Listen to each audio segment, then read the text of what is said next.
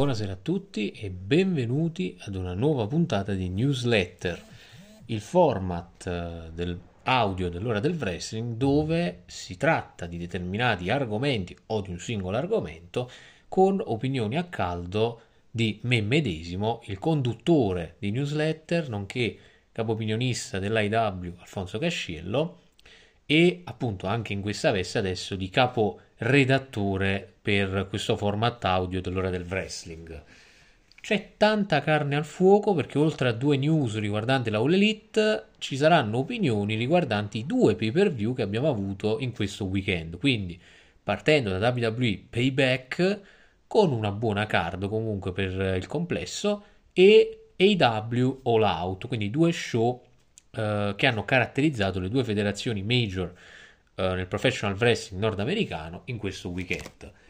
Direi quindi di partire subito, senza indugi, con il primo match per quello che riguarda eh, WWE Payback. Ricordiamo che qui nel kickoff si parla solo, quindi non vi sono match come magari nel buy-in della All Elite Wrestling. Si inizia con lo Steel Cage match tra Becky Lynch e Trish Stratus. Obiettivamente non avevo aspettative altissime personalmente, invece uh, è stato un gran match Steel Cage, grandi momenti che entrambe le donne sono riuscite a creare e un plauso va comunque sempre a Becky Lynch che si dimostra sempre una delle donne più forti probabilmente di sempre a livello di professional wrestling, almeno per quanto concerne la mia opinione. Dopo il match, con ovviamente vittoria di Becky Lynch, quindi Trish perde la rivalità, quest'ultima se la prende anche molto con Zoe Stark, la quale non è riuscita ad aiutare Trish Stratus a vincere. E questo porta Zoe Stark a colpire uh, la canadese con la sua versione modificata della Go to Sleep che uh, potrebbe portare quindi a una rivalità adesso tra le due donne che sarebbe un buon modo di pushare Zoe Stark ancora di più visto che con Trish aveva avuto possibilità di stare nell'upper card femminile e contro Trish, magari battendola, avrebbe addirittura uno status anche maggiore da questo punto di vista. Prossimo match della card, parliamo di LA Knight contro The Miz con una piccola chicca che è stata poi rivelata durante mm, questi momenti, ovvero che l'host di Payback, ovvero John Cena, sarebbe stato anche l'arbitro speciale. Qua diciamo che sul match è stato un match eh, positivo, senza infamia e senza lode, né troppo bello né troppo brutto alla fine. Un match normale di wrestling, godibile, dove LA Knight ovviamente anche qui batte The Miz e poi si prende un meritatissimo momento di gloria anche grazie alla presenza di una leggenda come John Cena che gli alza il braccio in segno di rispetto e di approvazione per quello che LA Knight sta riuscendo ad ottenere soprattutto a livello di visibilità e di popolarità assieme al pubblico. Non è un passaggio di testimone, a mio avviso, è semplicemente un momento bello dove una leggenda riconosce il potenziale di un lottatore attualmente emergente in WWE. Terzo match della card è il match valevole per il titolo degli Stati Uniti, quindi primo match in palio della serata. Re Mysterio si difendeva dall'assalto di Austin Theory. Qua parliamo di un buon match, alla fine risultato anche qui molto scontato, ovvero Re Mysterio mantiene il titolo degli Stati Uniti grazie anche all'appoggio eh, emotivo, non a livello effettivamente fisico dell'LWO, ricordando quindi che sono tutti babyface in questo senso. E eh, quindi vedremo quello che sarà il futuro di Theory. Non escluderei un pelino di continuare questa partnership con Grayson Waller a SmackDown. E chi sarà il suo prossimo avversario in vista delle prossime puntate di SmackDown a questo punto. Prima del prossimo match, che è quello valevole per i titoli tag team, abbiamo avuto anche un bel momento backstage perché si presenta la campionessa femminile di NXT, Tiffany Stratton, che interrompe uh, Becky Lynch per farle le sue scuse. Perché Tiffany Stratton praticamente, tra le varie donne che aveva citato, tra le campionesse del passato di NXT, aveva citato anche Becky Lynch, ricordandosi poi parlando con quest'ultima che Becky Lynch non è mai stata una campionessa femminile di NXT. Strano a dirsi, ma vero. E quindi eh, una Becky Lynch eh, infuocata, come si dice fired up in inglese dopo questo momento, fa capire che l'intenzione è quella però di fe- farsi vedere anche lei ad NXT come in passato è successo col marito e potrebbe addirittura essere già questo martedì nel match che avrà di difesa contro Kiana James. Perciò devo dire che come rivalità Becky Lynch contro Tiffany Stratton può essere già un ottimo modo di mettere Tiffany sulla giusta strada per diventare uno dei nomi di punta, magari perché no, della divisione femminile del futuro. O almeno darle questa grande possibilità vuol dire già che la WWE ci punta effettivamente su questa ragazza. Come avevo accennato prima, il prossimo match della card è il match valevole per gli Undisputed WWE Tag Team Titles, ovvero Kevin Owens e Sami Zayn che si difendevano dall'assalto del Mr. Money in the Bank Damian Priest e Finn Balor in uno street fight match da sottolineare. E che dire, uno dei migliori match del 2023 probabilmente, signori. Un grandissimo incontro che appunto nella categoria tech team va di diritto tra i migliori che abbiamo visto quest'anno e a sorpresa, l'unico risultato che non avrei mai pronosticato, il Judgment Day vince i titoli tag team undisputed in questo fantastico street fight match in un match che personalmente mi ha tenuto incollato al, al, bordo della mia sedia, o del mio letto in questo caso, perché era notte ovviamente, fino alla fine praticamente, da inizio alla fine. E adesso tutti i componenti del Judgment Day sono campioni. Finn Balor ha, è una parte dei titoli tag team, è una parte, scusate, di, dei possessori dei titoli tag team, l'altra parte è Damien Priest, che è anche Mr. Money in the Bank, Rhea Ripley, campionessa femminile di Raw, e Dominic Mysterio è campione nordamericano di NXT. Quindi Judgment Day, possiamo dirlo adesso senza neanche rifletterci tanto, domina la scena WWE. E infatti c'è da dire che è giusto sottolineare come questo gruppo abbia fatto tantissima strada alla fine. Prossima parte parliamo del Grayson Waller Effect, parlando di Grayson Waller, con ospite Cody Rhodes. Diciamo di per sé non c'è molto da dire su quello che c'è stato di interazione tra Cody Rhodes e Grayson Waller. Quello che importa è che tramite la sua importanza, la sua influenza nel backstage, Cody Rhodes ha mosso alcune pedine o fatto delle chiamate che dir si voglia per fare in modo che una certa persona venisse draftato a Monday Night Raw. Ed è niente poco di meno che main event Jay Uso torna quindi dopo un mesetto di assenza in WWE, diventa un nuovo membro del roster di Raw e subito per fare bellissima figura rifila un bel super kick in bocca a Grayson Waller con un'ovazione pazzesca del pubblico che ancora adesso, dopo un mesetto di assenza quasi, continua ad avere un pop per Jey Uso veramente altissimo. Prossimo match della card Posso già dire, non li ho detti in ordine perché questo non è stato il main event, ma bensì è stato quello per i titoli tag team. Però li ho detti in un ordine sparso, comunque anche in ambito di preferenza. Abbiamo Ria Ripley contro Raquel Rodriguez per il titolo femminile di uh, scusate, per il Women's World Championship o titolo femminile di Raw anche. Qua stranamente devo dire non mi è piaciuto effettivamente. Devo dire non è stato piacevole. Più che altro non è stato né un match bello né un match brutto. È stato effettivamente solo un match però ovviamente quello che è giusto sottolineare è che anche i migliori possono avere la, la serata storta cioè quel momento in cui magari non, non sei al 100% lucido e in questo caso possiamo dire che due che comunque si erano già affrontati in passato a NXT, parliamo appunto di Ria Ripley e di Raquel Rodriguez, Uh, qua hanno non toppato, però comunque le aspettative erano molto più alte a mio avviso.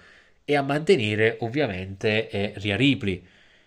E fa un po' riflettere che Ria Ripley abbia avuto quattro difese titolate da quando ha vinto la cintura, di cui due contro Natalia, e la seconda è stata la miglior difesa del suo regno fino ad adesso, un'altra con Candice LaRe e adesso quella con, uh, con Raquel Rodriguez alla fine. Dopo di questo abbiamo avuto un'intervista di John Cena ai nuovi campioni tag team undisputed della federazione, ovvero Finn Balor e Darian Priest, con eh, divertentissima intervista, soprattutto grazie a Finn Balor, che e sottolineiamo per questo l'intervista perché Finn Balor diventa un Grand Slam Champion della WWE perché gli mancavano i titoli tag team per aver vinto praticamente tutti i titoli massimi della federazione almeno una volta. Ma siamo arrivati all'effettivo main event eh, del pay per view Seth Rollins contro Shinsuke Nakamura per il World Heavyweight Championship con tra il pubblico il leggendario The Great Muta introdotto recentemente ricordiamo anche nella Hall of Fame della WWE che dire uh, gran main event gran match come pronosticabilissimo Seth Rollins mantiene uh, il titolo il finale è stato leggermente anticlimatico probabilmente, diciamo più il modo in cui c'è stata la transizione nello stomp di, di Rollins e per quanto Nakamura, questa è un'opinione personale, non vincerà mai un titolo massimo in WWE, rimane comunque una leggenda vivente del professional wrestling, che a qualcuno piaccia o meno alla fine. E per quanto non, non mi sarei mai aspettato che vincesse alla fine a payback, perché diciamo che la porta per farlo si è chiusa nel 2018 definitivamente ormai, è stato bello che abbia avuto la possibilità di tornare nel main event di un pay per view per un qualcosa di prestigioso. Tra l'altro concludo dicendo un'altra opinione personale, Nakamura nell'ultimo mese è stato presentato in un modo così perfetto che se l'avessero presentato così dal primo giorno a SmackDown probabilmente parleremmo di un qualcuno che il titolo massimo contro AJ Styles l'avrebbe vinto a WrestleMania e mi ci gioco veramente tutto. Tra l'altro, per concludere, post pay per view a telecamere spente, Nakamura ha attaccato Seth Rollins, facendo intendere che forse la rivalità non è del tutto conclusa. Arriviamo invece a parlare di All Out, il pay per view della All Elite Wrestling e che dire, qua bello cicciotto, quindi direi di partire subito con il buy-in. E come primo match abbiamo Atina, Diamante e Mercedes Martinez contro Ikarushida, Sky Blue e Willow Nightingale in un Six Women Tag Team match per iniziare questo Zero Hour.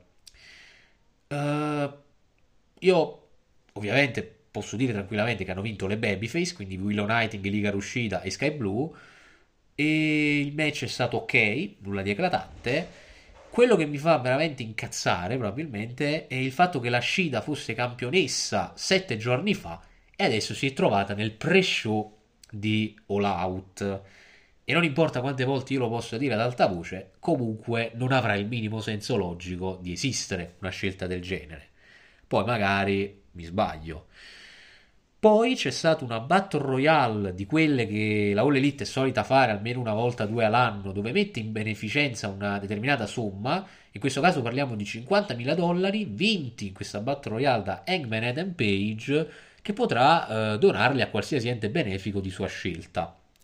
E ultimo match del, del buy-in o dello Zero Hour, che dir si voglia, era gli Acclaimed Billy Gun- con Billy Gunn, quindi Max Caster ed Anthony Bowens, contro la stable di Jeff Jarrett. Se la memoria non mi inganna, perché potrei sbagliarmi, Jeff Jarrett, Jay Lethal e Satram Singh. Che dire, è stata la 873esima volta che questi due tipi sono sfidati nell'ultimo anno, forse ne ho saltata una in realtà, e uh, alla fine, giustamente, mantengono i titoli gli acclaimed e Billy Gunn e l'unica cosa di rilevante in questo match che ha aggiunto un pelino in più è il fatto che ci fosse una, una leggenda dello sport come Dennis Rodman. Nulla in più e nulla in meno. Detto questo, si parte con l'effettivo pay per view e si parte ancora una volta con uh, Adam Cole ed MJF, i Better Than You Baby, che mettevano in pali i loro titoli tag team della Ring of Honor contro il Dark Order. Diciamo che nella Battle Royale... Ah, tra l'altro i membri del Dark Order in questione sono John Silver e Alex Reynolds alla fine, giusto per sottolineare.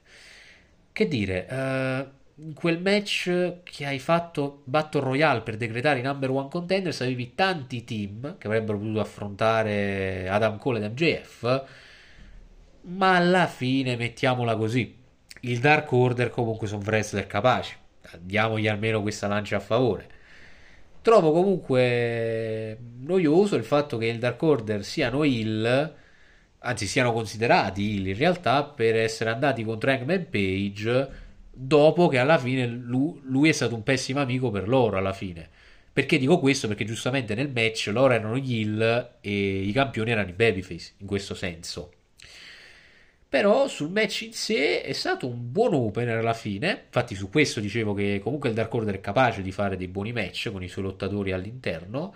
E ovviamente Adam Cole ed MJF rimangono i detentori delle cinture tag team della Ring of Honor. Dopo il match Samoa Joe stava uscendo per eh, il suo di match, sempre in ambito Ring of Honor, per il titolo televisivo, e ha spintonato via MJF. Qua bellissimo rimando a quello che è un momento della WWE in realtà, che in un determinato evento di NXT Samoa Joe si trovò tra i membri della security che lo stavano scortando nel backstage un giovanissimo Maxwell Jacob Friedman che spintonò addosso al muro praticamente del backstage. Un piccolo rimando qui che stavolta MJF non prende la leggera perché infatti va ad attaccare Samoa Joe, ma alla fine a vincere questo scontro fisico è il Samoan Submission Machine con MJF che quindi deve andare un po' in ritirata, ecco. Però appunto bellissimo gesto di long term storytelling fatto bene, quando si deve dire si deve dire che potrebbe portare, perché no, a un match per il titolo di Samoa Joe. Sarebbe veramente bello dargli questa possibilità. Sul suo match era un match per il titolo televisivo della Ring of Honor contro un lottatore comunque storico, possiamo dire anche lui della Ring of Honor, Shane Taylor. Sul match nulla da dire, senza infamia e senza lotta anche qui, però Samoa Joe, grazie al cielo, mantiene in un buon match il suo titolo contro Shane Taylor, perché Shane Taylor che mi batte Samoa Joe non avrebbe avuto il minimo senso logico. Prossimo match della card è il match valevole per il titolo TNT Darby Allin contro Luciasaurus e ovviamente Christian Cage all'angolo del nostro dinosauro di fiducia. Qui parliamo ancora una volta di un ottimo match sull'ottato dove Luciasaurus riesce a mantenere il titolo TNT grazie alla figura del padre dell'anno. Ovviamente parliamo di Christian Cage, che abbiamo capito che quando si tratta di un orfano, Christian Cage rizza le antenne e va subito in rivalità con chiunque. Prossimo match della card abbiamo il match tra Miro e Powerhouse Hobbs. In questo match io lo definirei addirittura fantastico, veramente una prova da parte di Ops ottima, il che dimostra perché sia stato uno spreco fino ad ora per, per molto tempo della All Elite, soprattutto con la parentesi della QTV, soprattutto lì è stato uno spreco di tempo per lui. E a vincere è Miro, soprattutto grazie anche all'aiuto che le è stato portato dal debutto della moglie nella realtà CJ Perry, che debutta quindi in All Elite Wrestling facendo in modo che Miro ottenga il cosiddetto upper hand e riesca a battere Powerhouse Ops. Per la cronaca, è giusto sottolineare, ha firmato un contratto a breve termine, quindi solo ad apparizioni contate. Uh, e quindi non è un nuovo acquisto della All Elite. Giusto sottolineare, magari per qualcuno che si può essere spaventato. Prossimo match della card, passiamo dal titolo TNT al titolo TBS. Chris Statlander contro Ruby So. E qua, permettetemi di dirlo, in un pay per view della All Elite abbiamo avuto un fantastico match per il titolo TBS dove grazie all'intromissione di Tony Storm su tutte eh, Ruby So perde il match perché Quest'ultima voleva usare la bomboletta spray sugli occhi della campionessa per accecarla, mentre l'arbitro veniva distratto da Saraya, salvo però venire proprio presa la bomboletta da Tony Storm, che è apparsa da sotto il ring, perché ricordiamo che Tony Storm è già, è già stata, tra virgolette, cacciata dalla stable, ecco. Io adoro attualmente il nuovo personaggio di Tony Storm, secondo me le calza a pennello e ci sta dando tanto del suo per farlo funzionare. E soprattutto è bello vedere il titolo TBS finalmente avere un buon match in un pay per view della All Elite.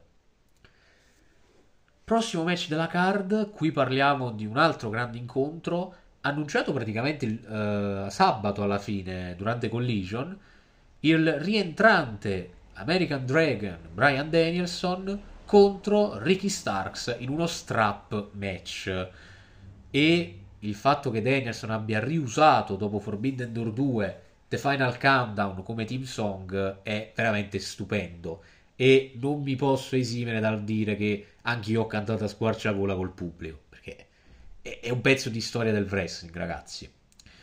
Sul match Danielson batte Ricky Starks per sottomissione in un fantastico strap match e fino a questo momento è stato il mio match preferito della card, anzi fino a quel momento è stato, è giusto dire, il mio match preferito della card e è giusto dire, Danielson è una maledettissima leggenda, maledettissima in senso positivo perché è realmente uno dei wrestler migliori della storia del pro wrestling, soprattutto moderno, mettiamo i puntini sulle i. Prossimo match della card abbiamo uh, il detentore del titolo Pure della Ring of Honor, Katsuyori Shibata e Eddie Kingston con un bellissimo tributo di Eddie Kingston uh, a, per Terry Funk con, eh, anzi contro per essere precisi, Claudio Cassagnoli, l'attuale detentore del titolo Ring of Honor, e Wheeler Utah. Qui parliamo di un match abbastanza buono, tag team, dove eh, un po' contro il mio pronostico a vincere sono Claudio Castagnoli e Wheeler Utah. Prossimo match della card, parliamo di un gran match, un po' passato e presente, Kenny Omega contro Konosuke Takeshita. Parliamo di un match pazzesco, a mio avviso, dove a sorpresa, anzi sorpresissima secondo me, Konosuke Takeshita, che ricordiamoci ad Olin aveva schienato Kenny Omega in quel match a più persone, qui lo batte uno contro uno con una grande prova. E eh, non posso es- dire di non essere contento per uh, Takeshita che abbia vinto perché ha dimostrato che ha tutte le carte in regola per essere un top name per la federazione a mio avviso prossimo match della card abbiamo il Bullet Club Gold quindi Jay White, Austin e Colton Gunn e Juice Robinson contro gli FTR, gli attuali detentori dei titoli tag team, Dax Harwood e Cash Wheeler, e gli EVP della federazione, ovvero Nick e Matt Jackson, i Young Bucks. Anche qua, secondo me, è un pronostico un po' cannato da parte mia perché pensavo vincesse l'Elite insieme agli FTR. E invece, in questo fantastico 8-man tag team match, vince il Bullet Club Gold e in realtà ci sta come scelta, perché questo schieramento del Bullet Club funziona da Dio. A Collision sono una delle parti più intriganti e meglio riuscite dell'intero show. E la mia paura è che proprio con l'addio di una determinata persona adesso abbiano perso tantissimo appeal per coloro che adesso prenderanno le redini dello show probabilmente.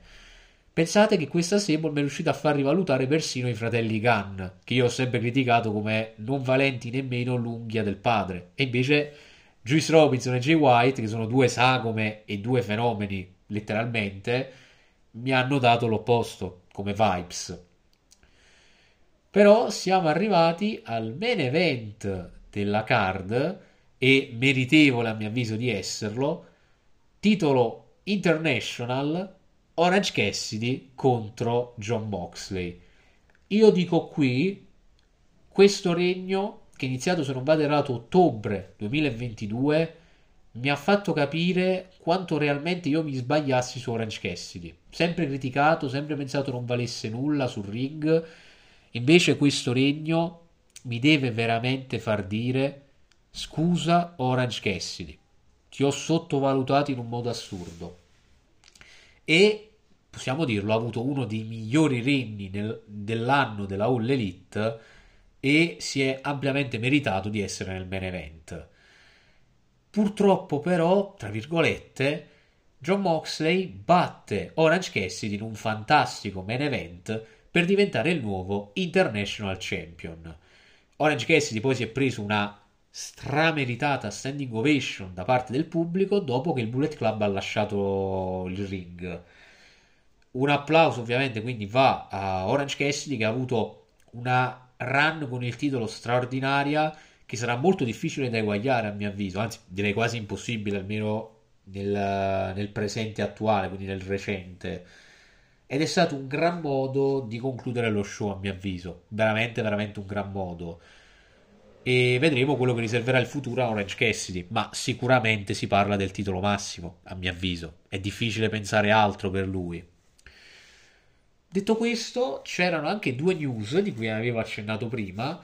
Partiamo da un rinnovo prima del licenziamento. Di rinnovo si parla di quello di Christian Cage che ha annunciato durante il media scrum post all out di aver rinnovato il suo contratto in modo anche cospicuo con la All Elite Wrestling. Era stata anche fatta una domanda su Edge, ovviamente non è stato usato il nome della WWE col trademark, ma è stato usato il vero nome Adam Copeland. E lui ha accennato praticamente al fatto che lui non ha amici se non Luciasaurus. E quindi lui parla di se stesso e di Luciasaurus. Vedremo se la sua carriera, perché questo sicuramente è l'ultimo contratto della carriera, si concluderà anche con il riavvicinarsi col suo fratello quasi di sangue, ci manca veramente solo la parentela, uh, Edge in All Elite Wrestling, visto che per ora le acque si sono molto calmate su quel rumor. Per quello che riguarda il licenziamento, penso sia una notizia scioccante da un certo punto di vista, ma neanche troppo. Dopo Lin sono passati alcuni giorni e poi, come un fulmine a ciel sereno, è uscita fuori la notizia. CM Punk rilasciato, o meglio licenziato, dalla All Elite Wrestling. Questo a seguito a quello che sono le ultime indiscrezioni dello screzio che ha avuto con Tony Khan e soprattutto di quello che è uscito fuori durante questo screzio, le parole usate da CM Punk, che hanno lasciato, come detto nel, nel post, nel comunicato per essere più precisi di Tony Khan, che non gli hanno lasciato altra scelta che appunto licenziare in tronco CM Punk. Addirittura poi lui ha accennato che Uh, per la prima volta nella sua vita ha sentito veramente la paura per il suo essere, ha avuto paura proprio per quello che le persone, i fan avrebbero voluto fargli dopo questo licenziamento. Secondo me ci sta cavalcando un po' sopra perché non credo ti uccideranno come negli anni 80 solamente per questo, non c'è più la kayfabe e tutte quelle cose lì. E rispetto all'epoca le cose circolano, quindi se CM Punk ti ha trattato come un, eh, una pezza bagnata, lo sapremo subito e ciaone. Non ci dilunghiamo tanto, diciamo che di CM Punk la New Japan, se non sbaglio, è territorio bandito per lui. Impact bisogna vedere se lo vogliono perché è l'unica federazione dove non è mai stato. L'AEW adesso è un territorio bandito. Uh, Messico non credo lui ci voglia andare. Gli resta quindi la possibilità di tornare in WWE.